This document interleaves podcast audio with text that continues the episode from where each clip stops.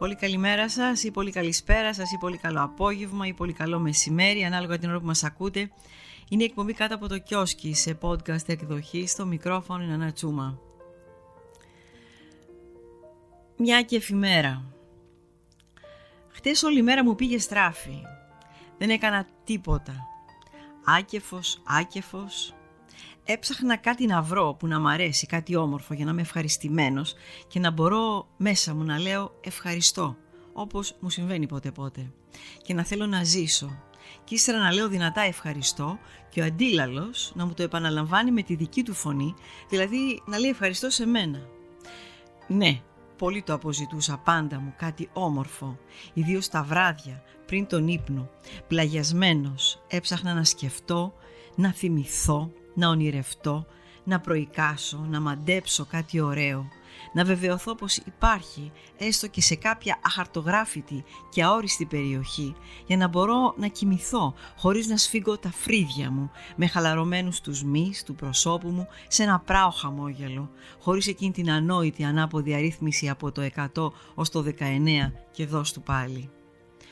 Το ίδιο και τα πρωινά Μόλις ξυπνούσα, ψήνοντας την καζιέρα τον καφέ μου, έψαχνα με τα μάτια, με τα αυτιά, με τα ρουθούνια, με το δέρμα, με τη γλώσσα, το τετράγωνο του ήλιου στο πάτωμα, τη σκιά ενός περαστικού πουλιού, σε αυτό ακριβώς το φωτεινό τετράγωνο, σαν ένα θαυμαστικό «Α, ορατό και ακουστό», το στάλαγμα του νερού στον υπτήρα, τη μυρωδιά του γιασεμίου από τον κυπάκο ανάκατη με τη μυρωδιά του καφέ, τη γεύση του καφέ και του τσιγάρου, το άγγιγμα του τραπεζομάντιλου ή του σεντονιού ή του ίδιου του χεριού μου, έψαχνα για κάτι ωραίο, σαν θα ήταν να πούμε ένα πληρωμένο με την προσοχή μου εισιτήριο και που θα μου επέτρεπε άφοβα και δικαιωματικά να μπω στη μέρα, πλημμένος, καλοχτενισμένος, με το τσιγάρο μου αξιοπρεπό στα χείλη, ακόμη και με μια θρασίτητα ή αφθάδια, και όχι σαλαθρεπιβάτης, μουτζουρωμένος συσκευοφόρο γεμάτη από τσίγαρα, καρβουνίδι, ασολούπου τους μπόγους και δυο σάπια ψάρια.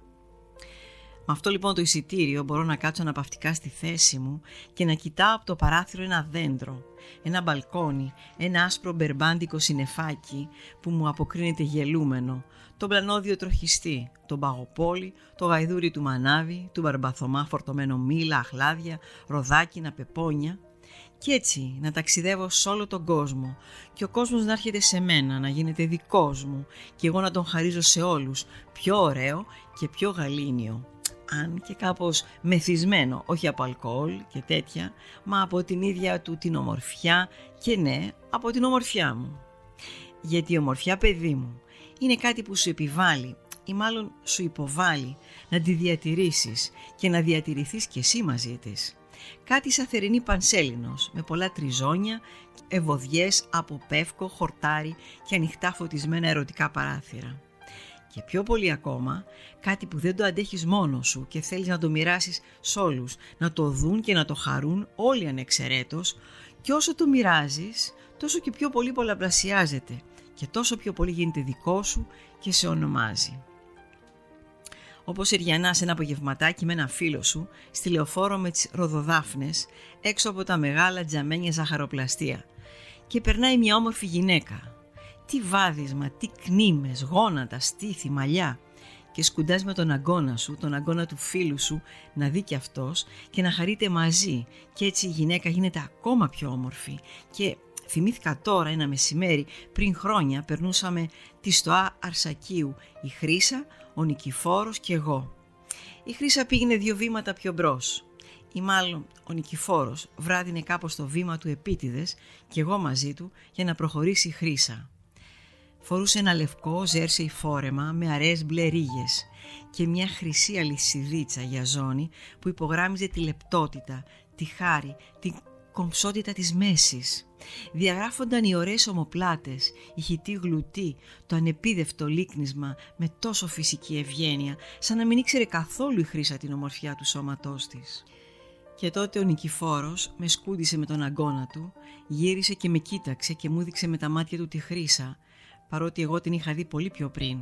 Και είπα στον Νικηφόρο «Σε ευχαριστώ, τώρα καταλαβαίνω πόσο την αγαπάς» και παραλίγο να βάζαμε και δύο τα κλάματα, σαυλάκε. Αλλά γι' αυτό ακριβώς το ρίξαμε στα γέλια και γύρισε η Χρύσα και είπε: Τι χαχανίζετε εσείς οι δυο; Και είπαμε ταυτόχρονα ο Νικηφόρος και εγώ. Γι' αυτό. Ποιο αυτό, ρώτησε η Χρύσα. Ε, αυτό, ξαναπάμε εμείς και βάλαμε κίτρι στα γέλια μπροστά στη βιτρίνα ενός ραφτάδικου. Αυτά για σήμερα. Καλό σας βράδυ.